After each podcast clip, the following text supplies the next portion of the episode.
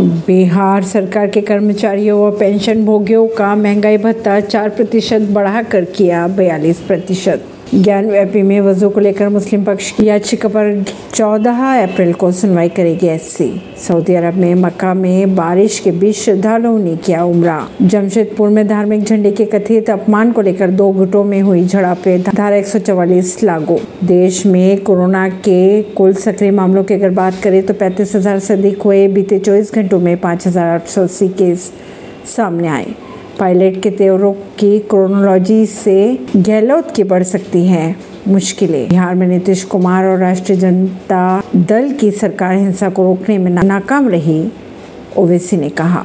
अमित शाह ने अरुणाचल प्रदेश में कहा, वो जमाने चले गए जब भारत की भूमि पर कोई अतिक्रमण कर सकता था। हिमाचल प्रदेश के कुल्लू में लगी भीषण आग, नौ दुकानें व नौ मकान जलकर हुए राख। जमशेदपुर में धार्मिक झंडे के अपमान को लेकर फिर भड़की हिंसा। ऐसी ही खबरों को जानने के लिए जुड़े रहिए जनता सरिश्ता पॉडकास्ट से। परिवेश, नई दिल्ली से।